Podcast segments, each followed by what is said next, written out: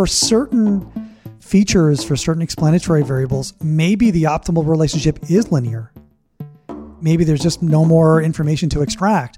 But we know demonstrably from our own research that there are many, many feature relationships with many markets where if you assume a linear relationship, you're leaving excess information on the table.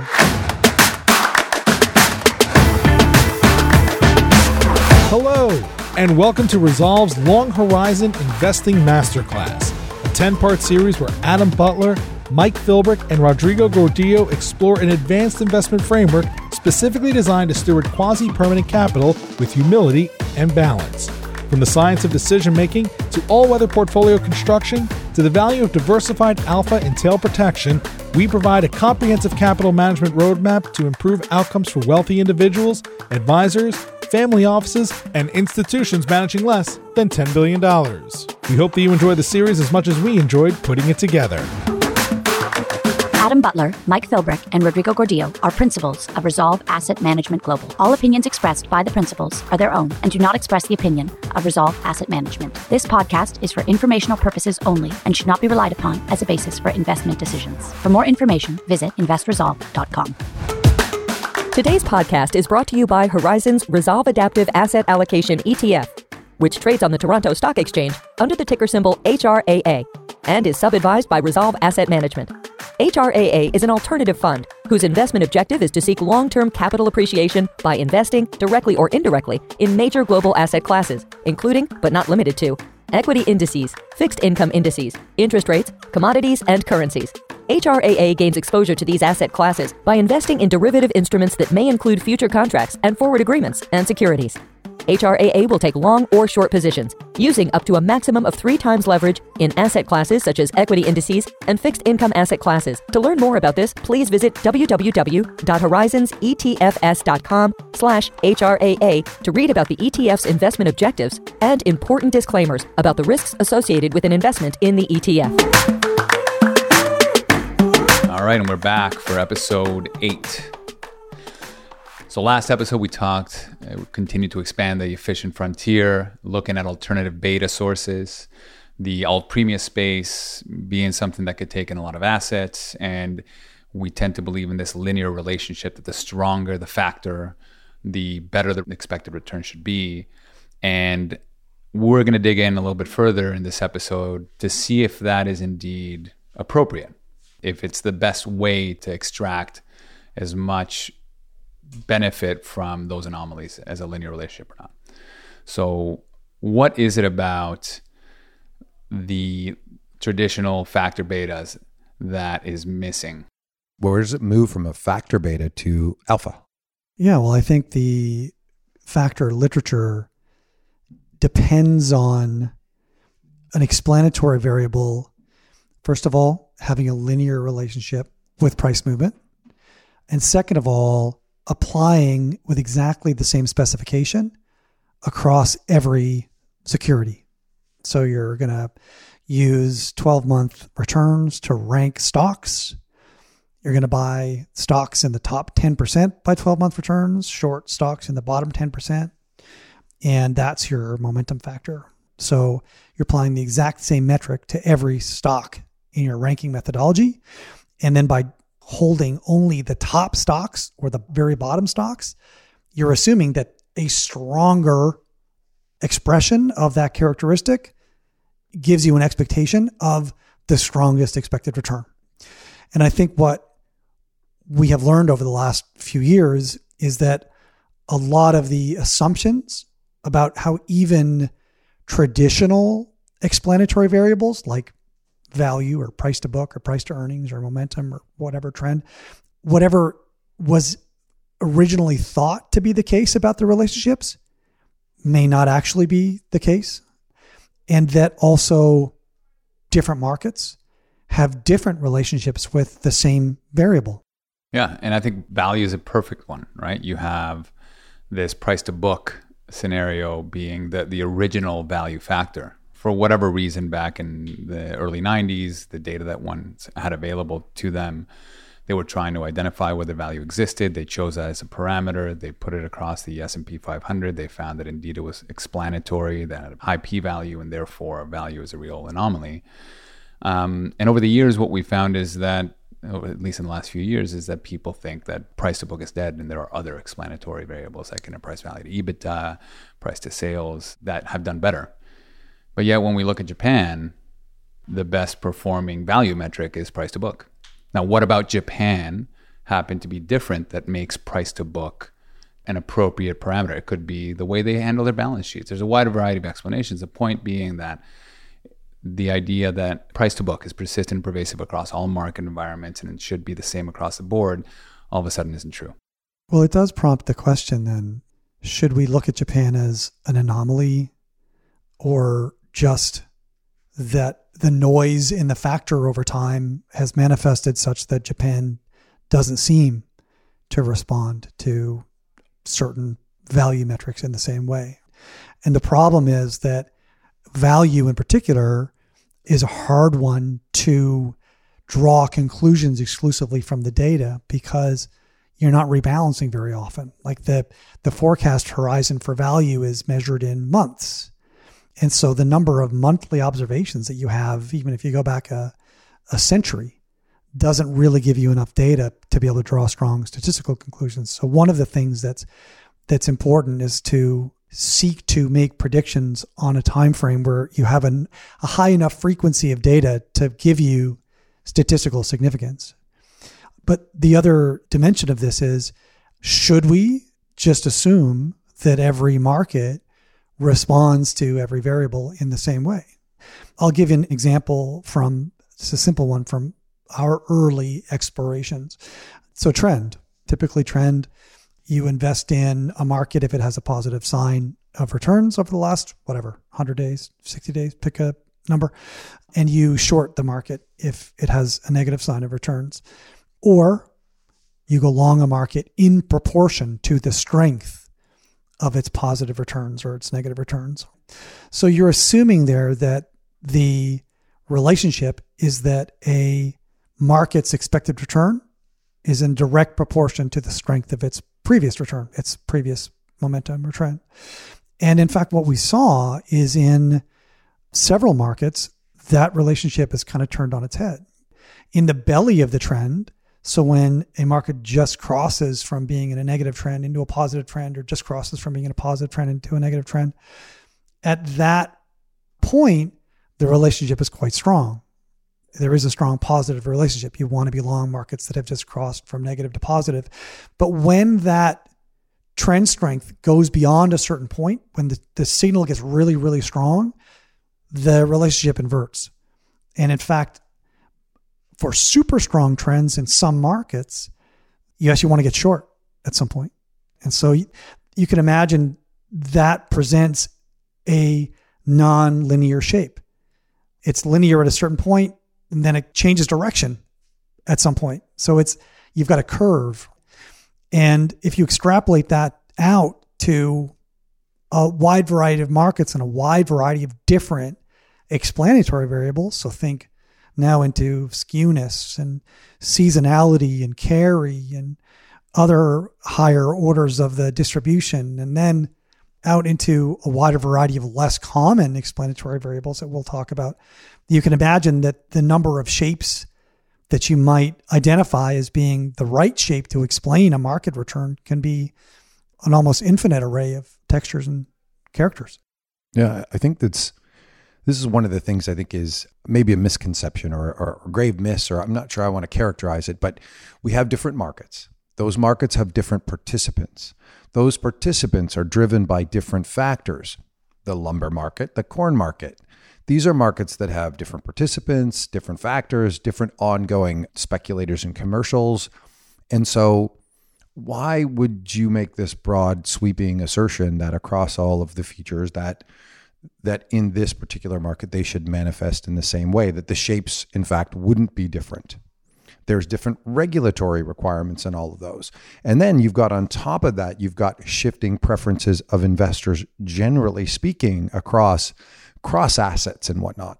So that one fundamental assertion of this pervasiveness is one that when you poke at it a little bit, it seems to us anyway that there's there's some value to add there. Yeah, and it's not always the case that the shape is different but still valuable. Sometimes there is no shape to it. Momentum doesn't work for certain asset classes in many different iterations of it.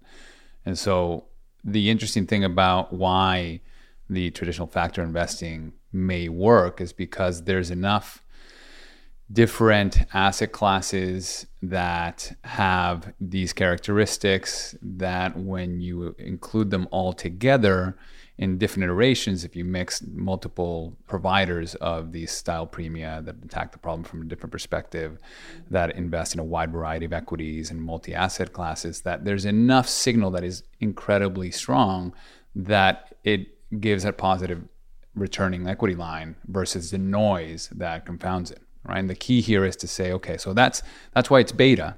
We can put a lot of money into it, and we can we can capture some signal there. The question is where we need to go and find alpha. What do we need to do? It's the one linear relationship is simple to express. Generally speaking, it's not that complicated to put together a portfolio that way. When you start looking at the different nonlinear relationships across different parameters, across different asset classes, across different equities, now it becomes complex. Now you need expertise. Now you need to do a lot more work than you do from the traditional factor beta perspective. And that is alpha. That's a lot of work and it's in the most competitive landscape on in, in our business. The other um, thing that I think a lot of investors factor investing misses explicitly is conditionality. So a market may have a positive expectancy when the trend is positive at certain times and a negative expectancy at other times. So, as a simple example, maybe a market has a positive expectancy when the trend is positive and when carry is positive, but it has it's random noise when trend and carry are not aligned in the same direction. So that's a simple example. Or when the shape of the volatility term structure has a certain slope and trend is in a certain direction, then that is indicative of or has a high probability of leading to certain behavior. And different conditions will lead to different behavior. Seasonality and volatility term structure will shape the relationships a bit differently rather than being independent. Oh, I'm a momentum manager. I don't care if we're going into a poor seasonal pattern. I'm going long gold. That's what the virtual momentum manager feels. When you allow the process to x-ray the different textures and interrelationships you actually get a brighter picture of what's actually happening underneath the hood. So seasonality often is sort of maybe poo-pooed in stocks because there doesn't seem to be an intuition there necessarily. But then when you think of other asset classes in the commodity space well there's certainly some seasonal intuition behind these items and areas of where you have some sort of mechanical intuition, but you're looking to scope the relationship shape, if you will. These things are um, nuanced and complex. So it's important to note that once you move away from simple linear relationships, then it gets really easy to find relationships that don't exist or to assume that you've got a very strong level of confidence in a very nonlinear relationship just because you get a really good fit in sample.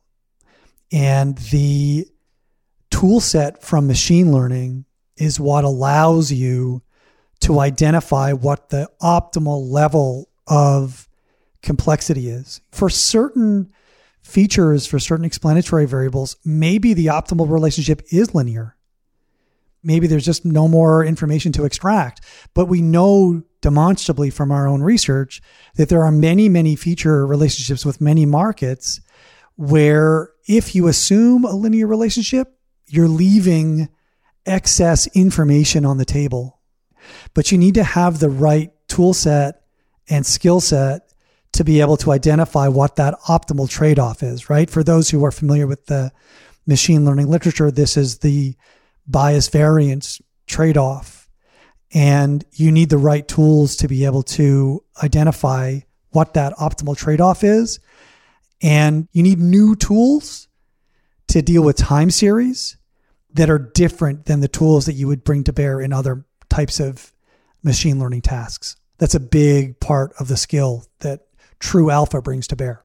Exactly. And I think when you talk about machine learning, you've seen a lot of experts come into the market that came from the non financial side of things that have been very successful at Google or just graduated from Waterloo or University of Toronto, some of the leading areas of machine learning, and try to apply a perfectly curve fit approach to machine learning and fail miserably because they got that bias variance trade off wrong. It just doesn't apply to finance in the same way that it applies to Googling a picture of a cat. So uh, there's expertise there. There is danger in being too granular, and there are tools necessary to do that. But if you're able to apply that technology to these economically intuitive parameters, then you can find a little bit more extra. And by a little bit, I think it's a bit more than a little bit extra juice, extra returns. Well, the real magic, the reality is that for any individual explanatory variable in market pair, the amount of information and statistical confidence is depressingly small, which is why it's so important to have a reasonably large number of explanatory variables where you've got some economic intuition or mechanical intuition that there should be a relationship between what's going on with this variable and the evolution of price in markets, but you don't know what the shape of that relationship is or how it interacts with other variables. You've got a long list of these and a long list of markets that you're investing in. And the secret sauce here is to be very humble about the strength of any of these individual relationships and bring them to bear as an ensemble. So you've got a large number of variables, a large number of models on a large number of assets. And the real juice there is in putting all of those together and extracting the diversity of, and the error terms cancel out. You've got some errors that are going in one direction and other errors are going in the other direction. And those error terms will largely cancel out and you'll be left with a greater amount of signal. And that's why a strategy like this can generate an astonishingly large aggregate Sharpe ratio at a portfolio level when the individual models are just barely significant. That sort of addresses that idea of what the sample size is going to be. And that's how you expand that sample size to get some significance out of it yeah, you expand it cross sectionally by adding other variables and other markets and allowing those error terms to cancel out. When you talk about a junior quant, as they look at the literature, they gravitate towards momentum because it happens to have the higher p value in a certain backtest. That is being too biased. And th- so you can take a step back and start realizing, okay, maybe momentum and value are good, or maybe momentum, value, and low vol, and you start expanding and diversifying there because you don't know which one. I mean, trend has done really poorly for 10 years. You don't know which one's going to work. Then you say, well, how do you define value? How do you define trend? You find a wide variety of ways that are intuitive parameter sets. Is it a 100 day moving average for trend, or is it 200 day, or is it 150 day, or is it the crossover between a short term and long term moving average? You create that a wide variety of variables. You can create what, what we've written about a, a ton is that if you want to create a true baseline or benchmark for value momentum trend, you should come up with as many variables that make sense, average amount, and get a back test, and that should be your benchmark versus just the 100 day moving average being your your factor. But if once you get to your ensemble, you have all these different feature sets, then you can start applying the machine learning framework to be able to understand the true texture of all of those relationships independently and interrelated. How do we go beyond that? What does sustainable alpha look like? Do we stop there? I think you nailed a critically important point, which is that the only sustainable edge is innovation, right? It's constantly acknowledging, first of all, that markets change and that there are going to be new variables that come to dominate the mechanics of the price evolution, where the last little while has made it very clear the importance that the options market plays in determining the direction of equity prices in the intermediate term. And so if you're not using information from the option surface and from dealer positioning, et cetera, to inform your models, then you're probably a step behind.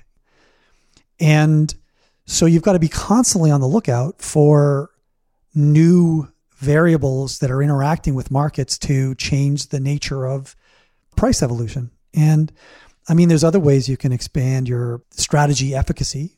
You can add new markets as they become liquid enough. You can add new features. You can create new synthetic markets by, for example, trading the yield curve or trading pairs of long short equity markets or trading calendar spreads or really the combinations and opportunities are are limitless once you have a general intuition for how to look for explanatory variables and you've got the right machinery to be able to identify optimal relationships. And then what you find is that one of the things that has been going around for the last 10 years is that there is no more alpha, there are no more hedge funds, there's no more active management because if I put a bunch of factor basic beta factor strategies together, I can explain away 90% of your returns. We found that as you get deeper into this level, it's completely idiosyncratic. There is small portions of, of traditional factors in there, but the vast majority of the alpha ends up being new. Well, yeah, I mean, it's systematic, but it's not explained by the traditional factor returns. And that's the goal. As people go up that learning curve and start getting into our area, we're going to hopefully be, and by we resolve, other alpha and active managers are constantly trying to be at the next evolution to create that sustainable alpha. I think investors and allocators also have a very personal choice to make as to where they're going to want to lie on that continuum. And they should take the time to be very comfortable with their expectations of where they're going to sit so that they can actually achieve the potential excess returns that come from these extra sources of return and as they adopt them. Because what you don't want to have is the opportunity for adoption and then abandonment at the time where you're going to have a drawdown, because that's inevitably where abandonment comes, where you receive the risk, but none of the returns. And so it really is something that each allocator and investor has to, I think, really contemplate deeply as to where they want to sit on how comfortable they are with how much economic intuition versus the shape versus the new indicators and things like that. These are very inward looking questions. Mike, talk a little bit about Swensen and how he's clearly been able to find sustainable alpha through his managers. Like, what is unique about what you've read about him that you feel is a good takeaway for anybody looking to see how they parse out what's good and what's bad? I'm just going from the books that he's written. We all have to take into consideration that those books are now 20 to 20 and 30 years old. So when they were written, they were truly evolutionary in that he was went from bonds to equity, then went to equity exposure to more private exposure, uh, private equity exposure in the 2000s.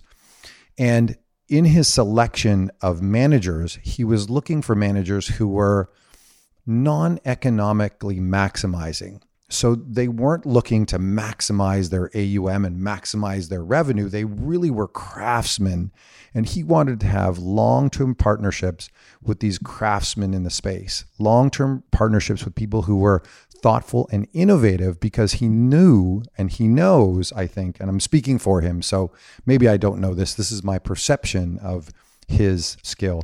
But he picks up the fact that partnering with those who are innovative, and are going to be at the vanguard of these types of strategies are the ones that are going to provide that excess return ahead of the curve. And he's willing and able to take on that potential innovator risk in order to capture that excess return for Yale. The, the other thing, obviously, he did was he was very, very cognizant of selecting the board that he would be reporting to and rebalancing with and allocating to these various sectors. So he had a very good board where he had the autonomy to pursue unique and novel ideas that were ahead of their time and then got the expertise to do so. And that's really hard, right? You're talking about the elephant in the room, the career and peer risk, sacrificing potentially your career if it doesn't work, doing things that are different from your peers. These are all really hard things to do. He got a board that allowed him to hire the manager and not the strategy. But the key here is that he hired the manager, not the strategy that he was running, he or she was running at the time. Right? It's about the trust and the ability to continuously find unique edges and be ahead of the curve. And then having a board that would allow them to do that and maintain those relationships for decades, not three to five years, which is what is often seen these days. These are really kind of at the crux of success of comfort and discomfort. That's why I emphasize that any allocator or investor who's contemplating these types of strategies has to make sure that they can stick with it at its worst. And look, speaking of worst, I think that uh, this sets us up for the next episode, which is we've, again, just recapping quickly, maximum diversification from beta, expanding the beta definitions, using leverage, applying some unique alpha even with all that in place, you do have these moments of stress in long short strategies and sharp betas and so on that tend to revolve around periods of liquidity shocks, negative liquidity shocks. And so, in the next episode, we're going to talk about something that's near and dear to our hearts. We've been talking about it for years, and I think most people are really in tune with it now, which is how do you deal with tail risk and how we should think about that from a portfolio construction perspective. The evisceration of liquidity. Cue the music. Thank you for listening to our masterclass. You will find all the information we highlighted in this episode in the show notes at investresolve.com forward slash podcasts. You can also learn more about Resolve's approach to investing by going to our website and research blog at investresolve.com, where you will find over 200 articles that cover a wide array of important topics in the area of investing. If you're really enjoying the series and learned something new and believe that our series would be helpful to others, we would be incredibly grateful if you could leave a review on iTunes and hit the share button to share the knowledge with friends. Thanks again and see you next time.